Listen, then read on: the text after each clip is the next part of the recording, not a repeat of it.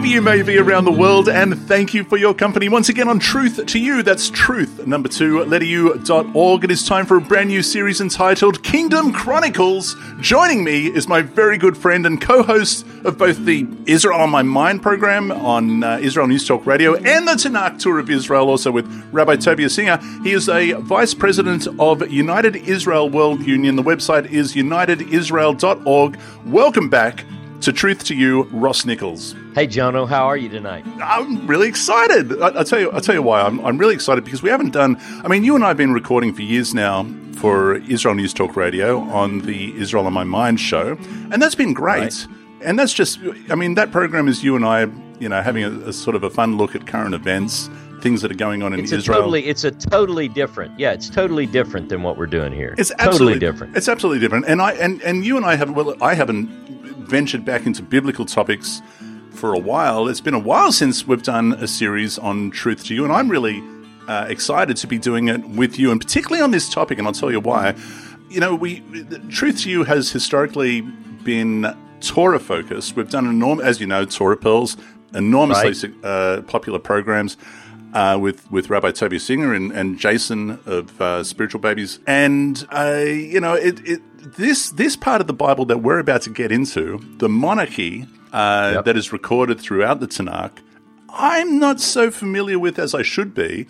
And I know that you've done an enormous amount of uh, study in this in this particular topic. You and I, over the last couple of years, uh, have had many, many hours long conversations I mean, uh, dear listeners, some sometimes I, have Ross and I have been talking for like four hours on Skype, and those uh, are some good. Those are some good discussions. We've actually joked that that's what we ought to put out and let people listen to is is some of our Bible conversations that we've had just impromptu. Ex- exactly that, because uh, this is what we're passionate about. This uh, and and so this, this is really what we want to do for you, dear listeners, is just bring some of those conversations to your listening pleasure. So here we are Kingdom Chronicles. Where to begin, Ross? Where to begin? I, you know, I, I wanted to say one other word about this program. Uh, first of all, I'm honored to be on Truth to You for this series.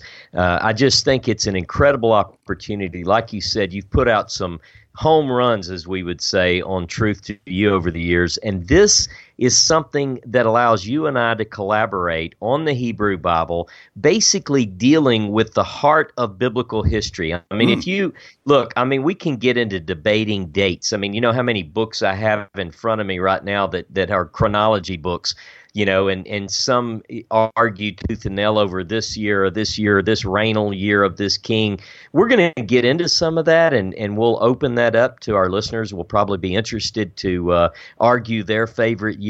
But roughly, we're talking about more than 500 years uh, right in the middle of the biblical period. And we're talking about primarily material that comes from Samuel and Kings and Chronicles. And, you know, th- this. I love the stories that are contained in these books mm-hmm. as much as I like anything that I've ever read it's fascinating. There's murder, there's intrigue, there's warfare, all the good family wholesome material that you can squeeze between the pages, right? Everything. This is this is the best of the best. And and I think that you and I we've had conversations about what we could do as far as topics and and we keep coming back to this. So we really need to do this. So we could call this season 1 episode 1 the Kingdom Chronicles. I say we jump right in, Jono. What All about right. you? Well, I agree. Now, many many people will be thinking, well, obviously the place to begin is in the Torah in Deuteronomy chapter seventeen, but I don't want to do that, and it will become obvious why we're not going to do that. We'll we will get to it eventually. But that's not really the place to start, is it, Ross? Where, where should we I, begin? I, I'm with you, Jono. I think that uh, although I know why people would go there, what I would prefer to do is we want to pick things up where there is a natural transition from the judges to the kings, from the period known as the judges to the kings, and that's going to put us in 1 Samuel chapter 8. I think we could start there and suit our listeners best because we want to develop uh, in this first episode we want to develop what it, you know the beginning of the monarchy let's call mm-hmm. it what happened at point where they transition from the judges to the kings Why did they do it? What what led to that, and and ultimately, how does that play out? So right. I, I say we start in First Samuel eight. Let's begin there. Let's talk about it. And I think everyone will understand why we're doing it in this order as we unveil it. Here we go. So, uh, 1 Samuel chapter 8, verse 1, it begins by saying, Now it came to pass when Samuel was old that he made his sons judge over Israel. Uh, the name of his firstborn was Yoel, and the name of his second was Abijah. Uh, mm. They were judges in Beersheba. There you go. Uh, right. But his sons did not walk in his ways, and they turned aside after dishonest gain and took bribes and perverted justice. Then all the elders of Israel gathered together and came to Samuel, uh, came to Samuel at Ramah, and they said to him, "Look, you're old, dude. You're just so." I, I love, I love how they start that off real tactfully. Yeah, you're, you're you've grown old. And and okay, now, and your sons do not walk in your. It kind of sounds like Joe Biden, right?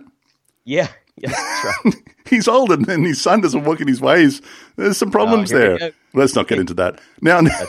and so they said, "Now make us a king to judge us like all the nations." Ross. Mm-hmm. Well, I, I think this is a phrase that we want people to remember. So if people mark their Bible or if they take notes, we want to take note of this phrase, like other nations. Now, we're not going to go there yet, but okay. we're going to talk about this. But, but like so many other stories in the Bible, uh, if we go back to the Torah, we have Aaron and his sons. Remember, uh, they didn't follow his ways. They, you know, they there was a problem there. And so many times in Scripture we see this. This is the case here. The mm. people are approaching Samuel and say, you know what? Uh, we need something different here. And they're looking around them in the ancient Near East, plenty of kings, and we'll talk about that more in a few minutes. But uh, ultimately, they want to be like the other nations. Just um, uh, uh, uh, for a point, um, earlier in Samuel, Eli uh, the high priest also had um, similar issues. His sons were were exactly know, corrupt, and uh, that brought about the downfall of his family. But I'll continue on. It says that the thing displeased Samuel when they said, "Give us a king to judge us." So Samuel prayed to the Lord, and the Lord said to Samuel, "Heed the voice of the people in all that they say to you, for they have not rejected you, but they have rejected me." That I should reign over them according to all the works which they have done since the day that I brought them up out of Egypt, even to this day, uh, with which they have forsaken me and served other gods. So they are doing to you also. Uh, now, therefore, heed their voice. However, you know, you, you shall solemnly forewarn them uh, right. and, and show them the behavior of the king who will reign over them. Notice the emphasis. Notice what uh, the Lord says. You, they have rejected me. Now, this is this is a point that we're going to make throughout this program um, in this first episode because this is key. Now, now keep going, Jono. Let's yeah. get the warning that he gave the people. There's there's definitely questions there, um, which we will get to uh, and, and try and reconcile different passages in the in the Torah. Okay, so Samuel, this is verse uh, ten. Is it Samuel told all the words of the Lord to the people who asked him for a king, and he said, "This will be the behavior of the king who will reign over you." Here we go. Mm-hmm. He will take your sons and appoint them for his own chariots and to be his horsemen. Uh, yep. Some will run before his chariots. Uh, he will appoint uh, captains over his thousands and captains, captains over his fifties uh, some to plough his ground and reap his harvest, uh, some to make weapons of war and uh, equipment for his chariots.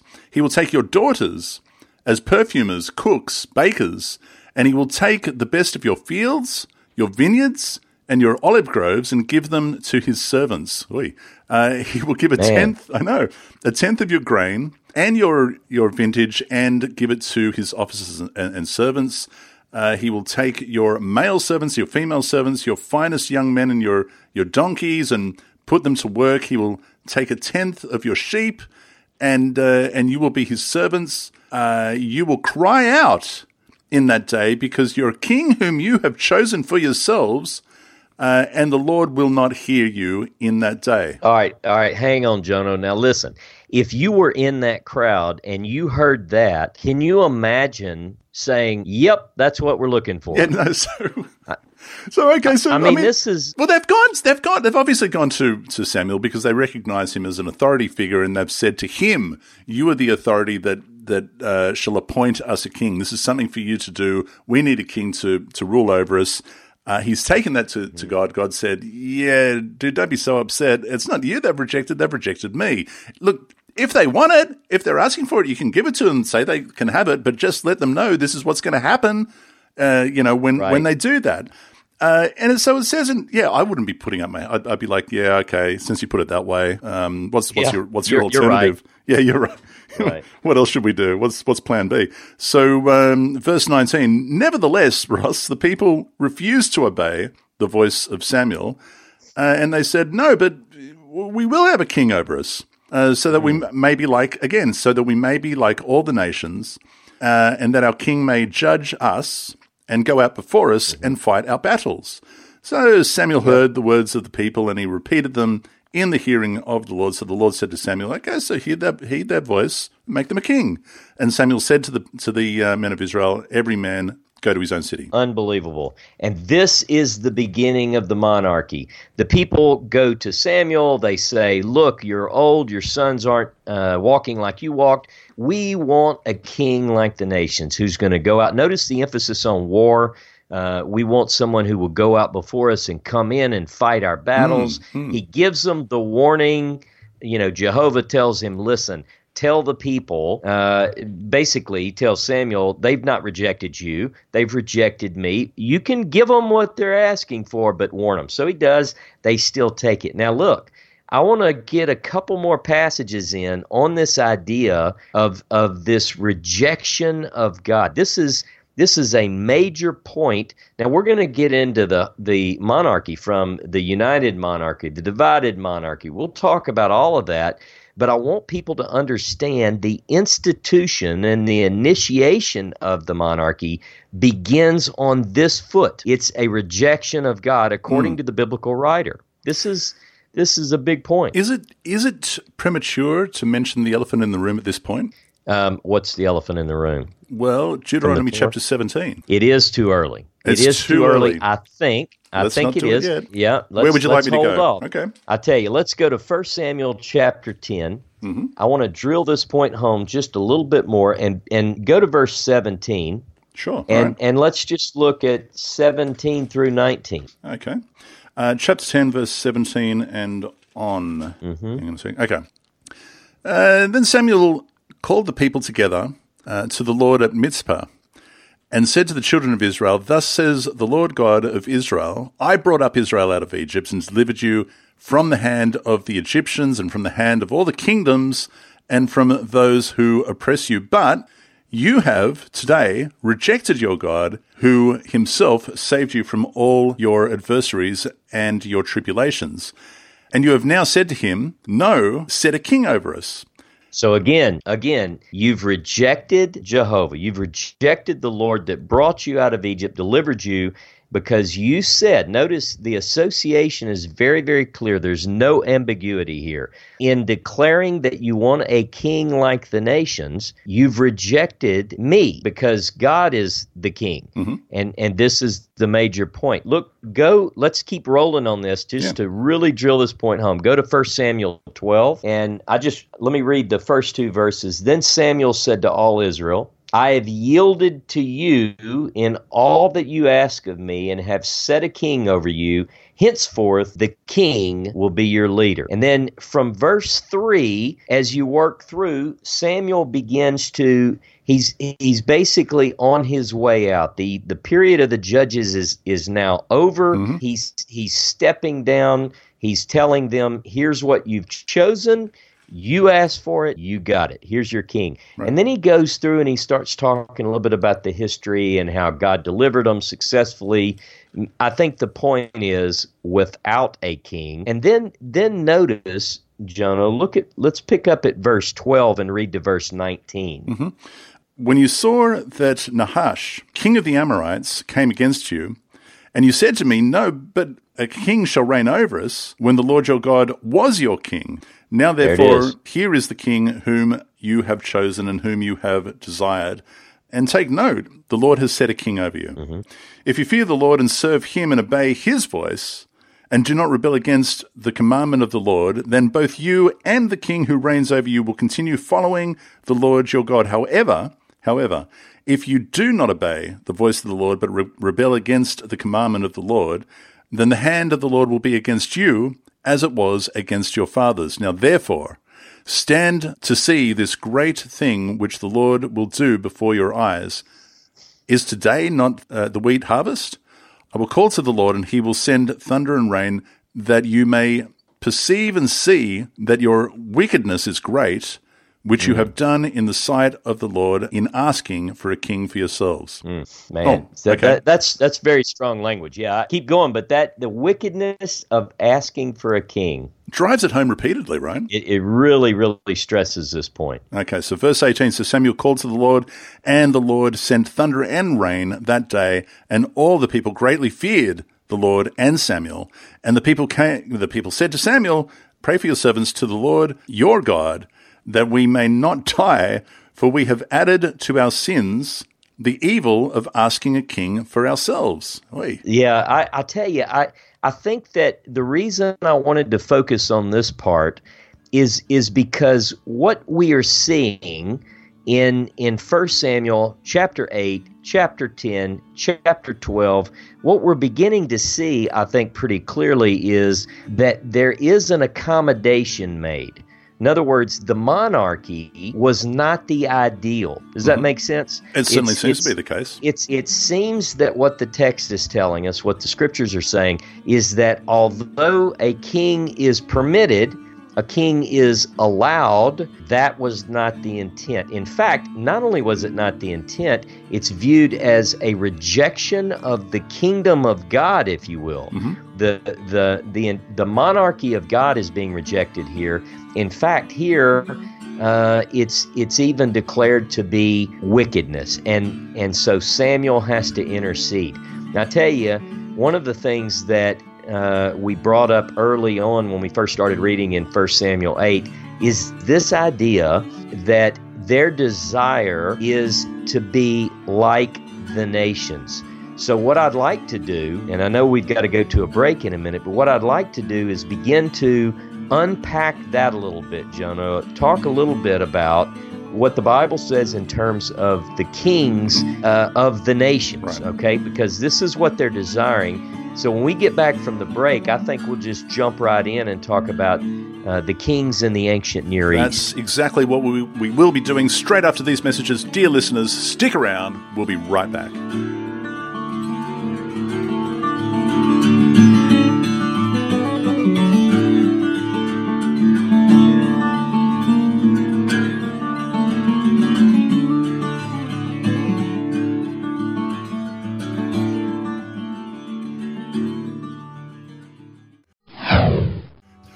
Another thing, we were talking, you and I, Tovia, we were talking to uh, uh, Ross Nichols earlier in the week. We are so excited. Why are we excited, my friend? Because we're going to be going on a tour through the Bible and we're going to walk literally in the footsteps of where the prophets preached. We're going, we're, this coming November, with the help of God, uh, we're going on a tour with folks from around the world coming together in the Holy Land to explore the, state, the land of Israel through scriptures. Bring your Bibles with you because we're going to the holiest places on earth. We're coming, we're going to explore and probe the places where heaven touched earth. Nothing makes your Bible come to life, does it? Nothing makes your Bible come to life like walking through the land and being where it happened. You know, I'll say this. Uh, I'll say this to you, the listener who's never been to Israel that prepare yourself because you will not be the same person when mm. you leave. That means realize that uh, when you get on that flight from wherever you're coming from, whether you're coming from Melbourne or you're coming from New York,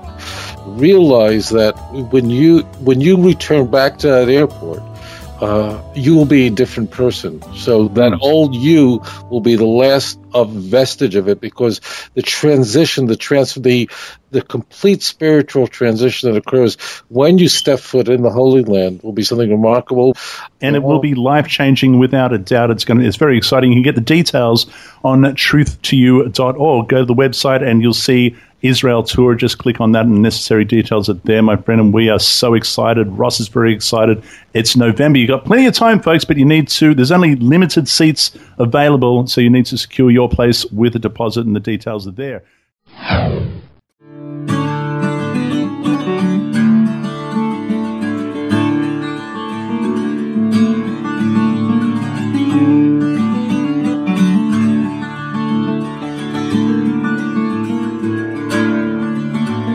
Welcome back to you, listeners, to Truth to You. We're doing the new, brand new series, Kingdom Chronicles, with Ross Nichols. Glad to have you back on the program, my friend. And we went to the break talking about, uh, well, establishing the facts, as it is repeated so many times in 1 Samuel, that the request for a king uh, is described as wickedness. It's not according to the original plan, it's a rejection of God as king over them. And yet they persisted and said, yeah, but Samuel's old. Oh, we want a king. Just give us a king. That's right. Um, we want to be like the nations. We want to be like the nations. Like the nations. God said to Samuel, "Fine, if that's what they want, you can do it. But tell them this is what it's going to. You know, it's this is what a king is going to do, and it's not pretty." And they said, "No, we want it. We want it anyway." So um, the the beginning of the monarchy, as you pointed out, it begins right here a king like the nations. Let's elaborate on that, Ross. Yeah, I, I, think this is important. Now, one thing that you ought to, that all of our listeners probably know from reading their Bible is that you, you notice something in as early as Genesis chapter 14 that the other nations do in fact have this leader mm. that is known in Hebrew as Melech. It's translated typically as king. It's the most common word that is translated from Hebrew into English uh, as king, Melech. And and so if if you do a search in the Hebrew Bible, what you'll find is that that is a very common word and it's one of the things that that drove us to do this program because there's so much in biblical literature about the the king and kingdoms. So the thing that I wanted to bring up is that if you begin to look, for instance, in Genesis chapter 14, there are all these kings. Remember all these kings who go to battle. Um, in fact, I'll open up to that in Genesis 14 because this is the first occurrence of uh, the word king in the Bible. Oh, truly? Okay. Uh, yeah. Genesis chapter 14. Uh, and it begins talking about these kings. And if people started in verse 1, they would read about 10 kings and they're all battling one another. Mm-hmm. Uh, so these kings. Uh, let me give you this. This is interesting that by the time you get to look at verse 17, uh, when he returned from defeating uh, defeating uh, Chedorlaomer and the kings with him, the king of Sodom, came out to meet him in the valley of Shaveh, which is the valley of the king. There's even a valley of the mm. king. This is, you know, it's it's very prominent throughout the Hebrew Bible all of these different groups have kings. And of course, when you get to verse 18, you meet this figure, and King Melchizedek of Salem uh, brought out bread and wine. He was a priest mm-hmm. of God Most High. Now, I think that we're going to do a program specifically on Melchizedek later in our series Ooh, because okay. so much, think about this, Jono, so much is made of this figure uh, I grew up uh, in a Baptist church in the South, and we we pronounced that differently than I just did. We called uh, this guy Melchizedek, okay. Melchizedek. Yeah. But that's just you know, but but it's Melchizedek. Now notice that the first part of his name, Melchi, uh, that in Hebrew is associated with this root word malak to mm-hmm. rule, from which we get Melech. Now, um, but I, I do want to do a program on Melchizedek later because he's only mentioned here and in Psalm and 110 yep. in, in, the Hebrew Bible. Now, mm-hmm. of course, you know the, the scrolls and uh, early Christian writings made a whole lot more out of mm-hmm. this figure, uh, but that, that'd be a fun class in and of yeah. itself. But one thing that I wanted to get to, if, if anyone studies the ancient Near East, and and really digs into monarchy on a broader scale than Israel, uh, you're going to see that there is just uh, plenty of material. I want to go to Genesis 36, Jono, and uh, read verse 31. Let's start. Let's just read that one verse and talk about it. I think. Now there were the kings who reigned in the land of Edom before any king reigned over the children of Israel. Now, this is an interesting passage to me. Does anything sound strange about that to you? Just on, on the surface? On the surface, no. Because the way that it's written, this is um, put forward, according to traditionalists, as Moses is writing, you know, the view. Moses wrote the entire Torah from mm-hmm. Genesis mm-hmm. chapter 1, verse 1 through Deuteronomy chapter 34, oh, verse 12. Right, I'm with you. So why would he be saying before any king reigned in the ch- uh, children of I mean, that didn't happen until Samuel. Okay, so keep going. That's right. So this is what we call an anachronism. Anachronist, uh, an anachronistic phrase means to suggest that it's out of place in order or sequence of time. So now, look, we're not getting into the fullness of what that could possibly be, but think about it. So before any king reigned over Israel, this was a big question. Even in the Talmud and, and in Jewish literature, there are big debates over this passage. Mm-hmm. Uh, in fact, Ibn Ezra uh, weighs in on this, as do others. Uh, because, you know, if you think about it, you're like, well, how's he talking about kings in Israel? Because there is no monarchy right. yet. Uh, so, anyway, that in and of itself, the monarchy isn't going to be established until, let's say, 1085, 1086 BCE. Now, the Exodus, uh, the departure of the children of Israel, again, we're getting into chronology that people debate quite frequently, mm-hmm. uh, but let's say it's 1450 BCE. Um, so let's say that the Torah is written during the Exodus period. We're talking about quite a bit of time, several hundred years before Israel will even uh, demand a king like the nations. So, hmm. uh, what do you think about that? Oh, it's fascinating. That that really is interesting and does raise questions. Is this a, a scribal update? That's a very fair question. The thing that's sort of taken my my attention is the very next verse. Bela, uh-huh. the son of Beor, reigned in Edom. So this is the first king that they're talking about, um, uh-huh. and it just pops into my head because Bela is the the Hebrew name of William, my son. Uh, and ah. Bela is also the firstborn, I think, the firstborn son of Benjamin, if I rem- remember correctly. Okay. But anyway, that's okay. that's there. So here's a list of the kings of Edom, right? Right, and and there are even some who look at this list and say, you know, it's interesting. This list of Edomite kings extends well beyond the time when traditionalists ascribe a date for the completion of the Torah. So that too I think we'll get into a class. As you know, Jono, I'm writing a book right now. Yeah. And uh, and I really weigh into this uh, because my book is uh, titled, at least my working title is, "The Hand of Moses." Mm. In other words, finding what Moses wrote. Is it the traditional view? Is it what the academics suggest? Uh, but but those kind of points will come up, and I'm sure we'll draw some fire and maybe excite a few people. Yeah, well, listen, just while we're on, before we get off that topic, um, yeah, Ross has been writing this book over the last year. Is that fair enough? Yeah.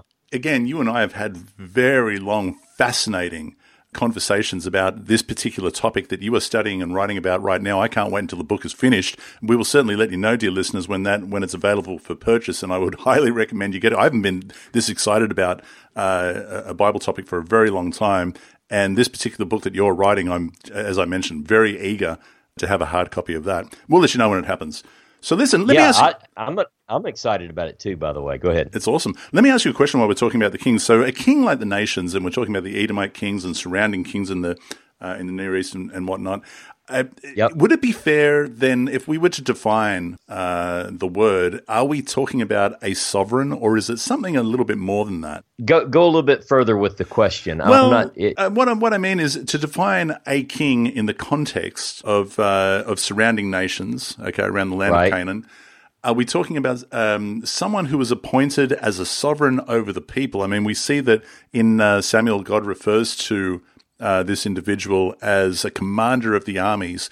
But right. it's also, uh, is it fair to say that the, the surrounding nations that uh, the kingship is um, nepotistic? Is that the word that I would use? It, it goes from, from father to son, from father to son, and so on and so forth. But also, there's a a how do I say this? A uh, a sense of the of the of the divine imparted to this individual? Yeah, I think I think as we get into the subject matter of of the kings and really fully develop this idea, you know, we get traces of uh, coronation hymns and so forth in the Psalms, and a lot of academics have tied those and associated them with uh, very similar literature that's found in other cultures in the ancient Near East. So there there are these ideas that are floating around. Um, now, some would say that when we encounter these kings in the early chapters, let's say the patriarchal period, uh, Genesis 14, you know, all the way through uh, where, for instance, where the patriarchs meet people like Avimelech and Right. uh, are are these do we picture these like you know a lot of times when you say king you have this picture of someone who has a palace and a throne and a crown of gold um, are are they more like chieftains you know they're Hmm. they're smaller uh, you know i think it depends I, but i do think there are similarities from nation to nation but this ancient idea that you brought up, Jono, I think is a key. Who is going to lead us out and fight our battles and bring us in? Is and, and you believe that that's specifically what uh, what Israel is asking for when they approached Samuel? I think that is the main part. They, I, I, well, I think part of the problem is they want to be like the nations, which we're going to fully explore. But the idea, uh, they make it very clear in 1 Samuel 12 look, we want someone who will lead us out, fight our battles, and bring us in. They're, that's one of the things I think they're looking for. Let me ask you this question though, because I've heard this often, and perhaps it's not grounded uh, within the text. Uh, that perhaps what they were asking for was a demigod like the nations had as their kings, because that was often the case, particularly in Egypt, right? Okay. So you're thinking it might even tie in more with the religio-social and not just uh, like I a leader wonder. for battle. I wonder. I- Well, well, I mean, you know, that that seems to be when when you like I said, um, Egypt. We know that that was certainly the case. That there was a an imparting of um, a divine authority, uh, a godlike Right. status to a king. Do you think that that was something, and, and, and in doing so, that that was a rejection of God as well? Is is there anything within the in the text that we could pin to that? That is a very interesting question. I've always seen it, especially as you read the stories. Now, remember, we're reading the stories from the Hebrew standpoint, and and the writers of the Hebrew Bible, at least off the top of my head, don't necessarily make a major association with the uh, the leaders of the other nations representing themselves in that fashion, outside of perhaps Egypt, as you brought up. But there is a true tendency uh, of these kings uh, to be leaders of battles. In fact, we're going to, as we unpack all these various kings of the Israelite monarchy, uh, we're going to see some of these guys are out there fighting in the front of the battles, right? Mm, absolutely. Let me let me ask you another question. This may be going uh, down a rabbit trail, but just while we're here and talking about this, the emphasis of the the quote unquote Messiah uh, in I mean we see it in Christianity and we see it in Judaism. Uh, there seems to be an overemphasis that isn't represented in the text, the, the entire body of the Tanakh.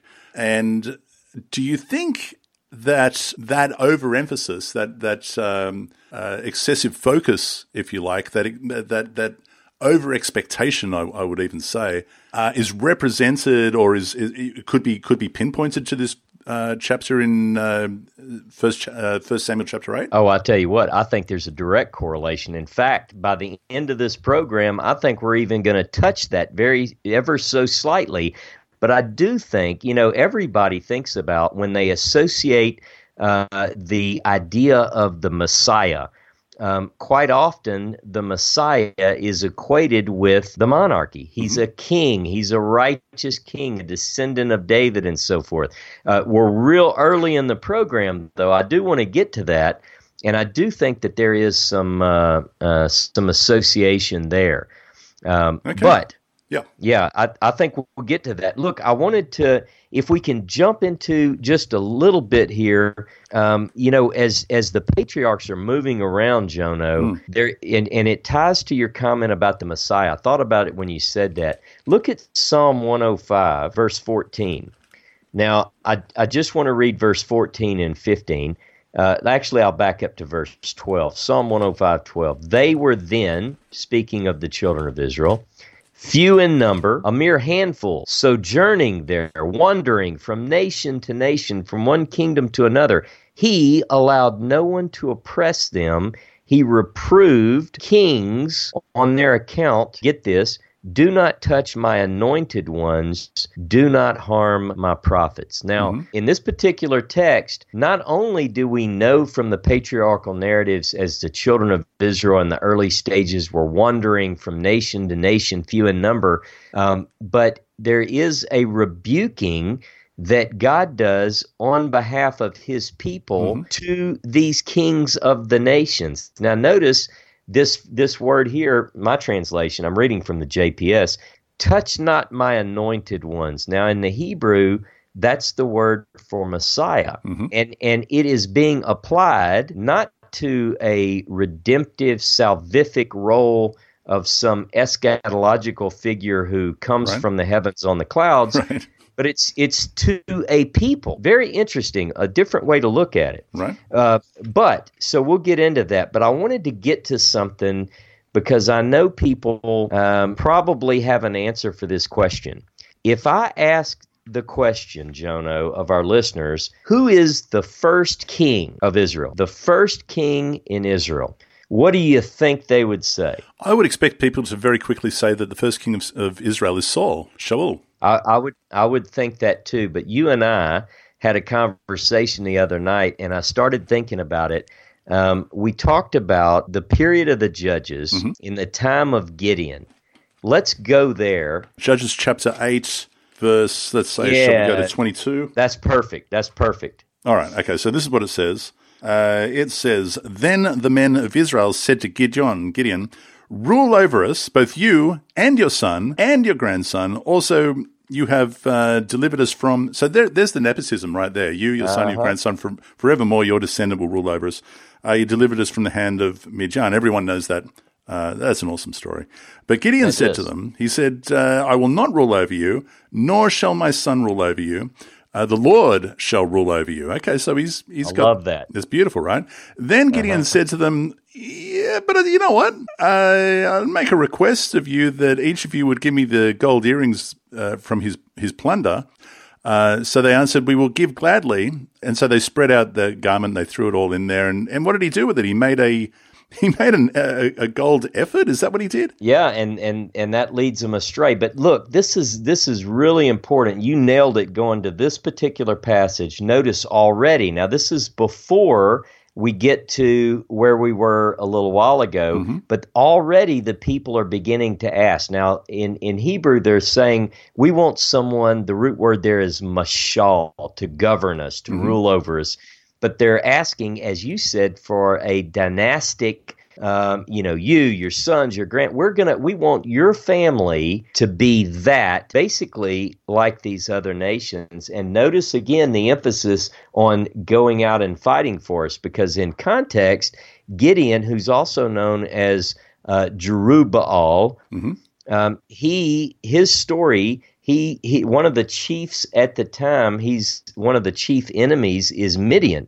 and he's just come back from bringing victory and that, that story of gideon uh, starts in chapter 6 verse 1 and runs to 828 right. in judges yep. now the thing that i want to get to is um, his response is right on a very strong monotheistic uh, you know i'm not going to do that. The lord is the one who rules over us. Mm. he's got it right. Now he, gideon uh, has 70 sons. So Were you so, say something? well mm-hmm. I say, he, he has got it right but he also sees that there's a gain to be made while, while they're offering and that's uh, something that uh, slowly leads them astray. We see that in verse 33 oh, i think yeah, it was as yeah. soon as gideon was dead um, the children of Israel again played the harlot with the Baals and made Baal mm. Berit their their god, and so on and so forth. But before we get there, uh, yeah, you're quite right. Gideon had seventy sons who were his own offspring, and he had many wives. And uh, his concubine, who was a, a she was in Shechem, also bore him a son. And what was his name? Avimelech. What does it mean? Uh, my father is king. Yeah. Right? Now, this is look. So, I, I, love this because, by the way, on the Tanakh tour that we do every year, uh, the last couple of years, and we will be doing this again this year. We go to Elon Moreh, which overlooks Shechem, right? And our uh, illustrious tour guide Gershon tells this story uh, and uh, and what transpires here, and it really is an incredible experience. But continue. We've got a couple of minutes. Yeah. So Avimelech um, goes to Shechem and he he makes this offer. He said, "Look, you want to re- be ruled by seventy or by one?" And and of course they choose him to be their leader. He then kills all of Gideon's sons, with mm-hmm. the exception of one by the name of Yotam. Now, Yotam uh, gets away because he's in hiding while this massacre is going on.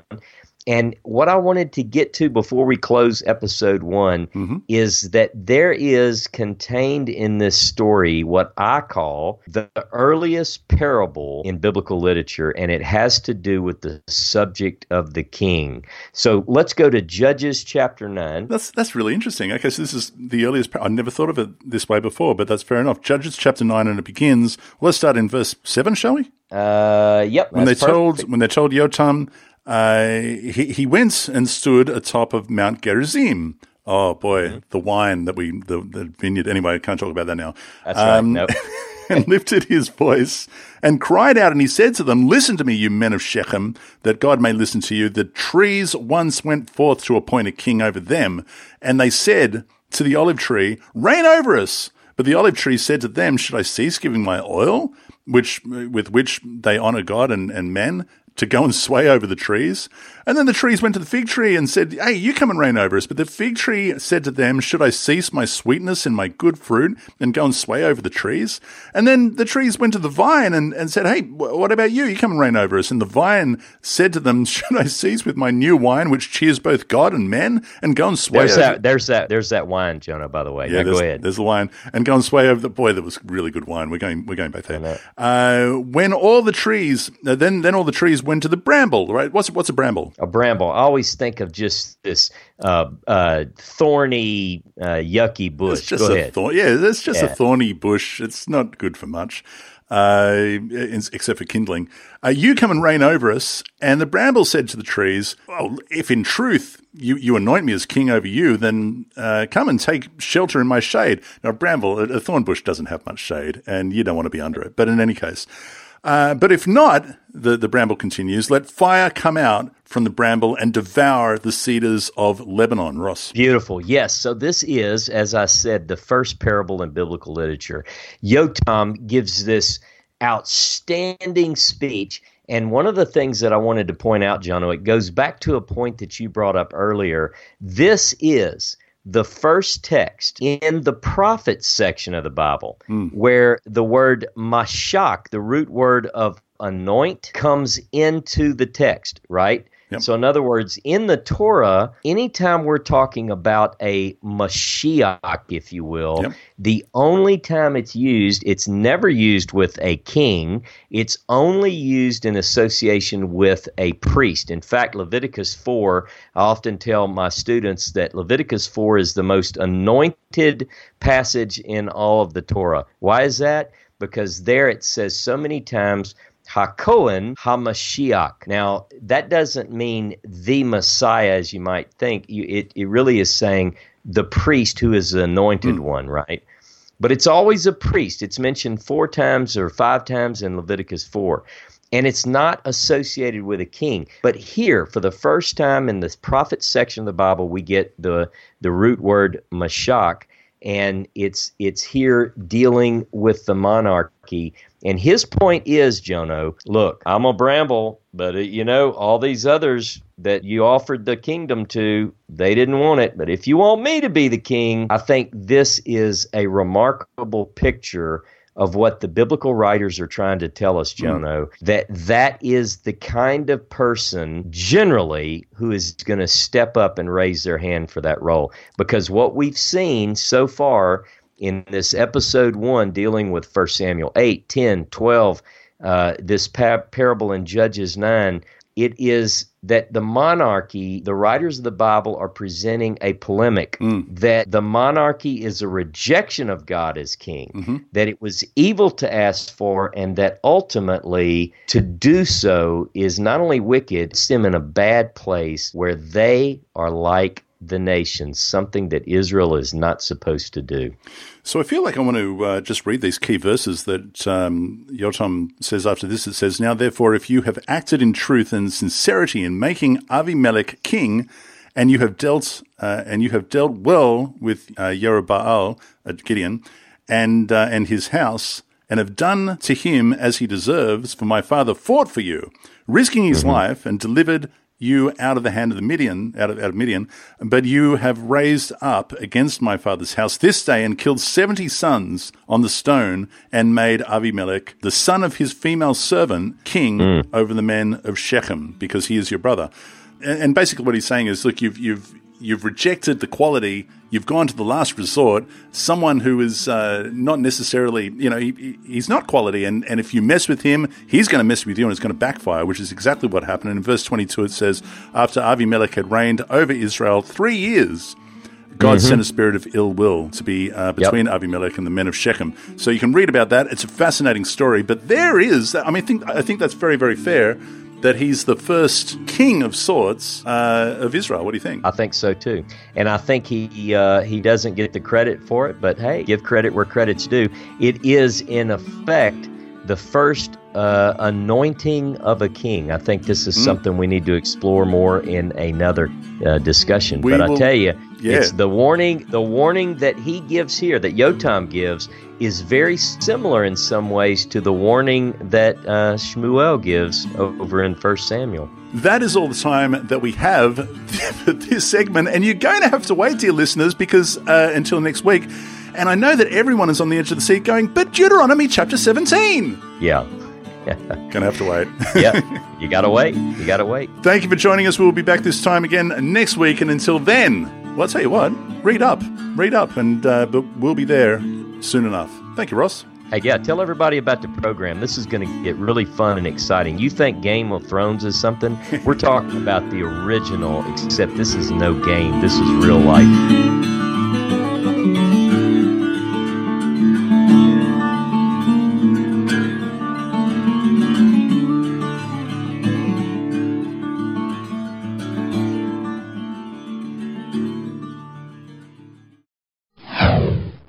UnitedIsrael.org. UnitedIsrael.org is the website of United Israel World Union, of which Ross is a vice president. What's happening there, Ross? I tell you, Jono, the most exciting things are going on at United Israel, chief of which is that every Saturday morning, every Shabbat at hmm? 10:30 a.m. Central Standard Time in the States. Now, I almost can tell you what time that is in Australia, but it's not as comfortable for you to join me Saturday morning at 10:30 a.m. But you, Central but you Standard record Time. it. I get I get to watch the recording every morning. That's right. When Yeah. you get up, you drink your coffee, you, you get to watch it. But what we do is every Saturday morning at 10:30, I teach for about an hour uh, of whatever topic I feel uh, inspired to teach on. And and after the uh, the teaching, we take a break here at my local assembly. We eat a lovely lunch with my friends, and then we go back live. Now, this is on Facebook on the United Israel Facebook page, and it's also live streamed on YouTube. And as you said, Jono, for those fine friends in other parts of the world that just the timing doesn't work out, these are archived on our website, on YouTube, and our Facebook page. So I just want to invite people to join us, United Israel. Coming up this November, dear listeners, the Tanakh Tour, the annual Tanakh Tour, with myself, Ross Nichols, and Rabbi Tovia Singer. If you want to join us, you can. They You're better do be it quick. You better do it quick. Jump on it quick. really, really quick. Uh, there's a couple of places left, and we would love to have you join us, dear listeners. Simply go to truth2u.org. There's space left on the Tanakh Tour. We would love for you to come with us. And who wouldn't want to go, Jono? Think about it. Being in Israel for nine days with you, me, Rabbi Singer. Oh my goodness. We're Man. talking Bible. We're seeing the sights. Literally, you're walking out the pages of the Bible. Who wouldn't want to do that?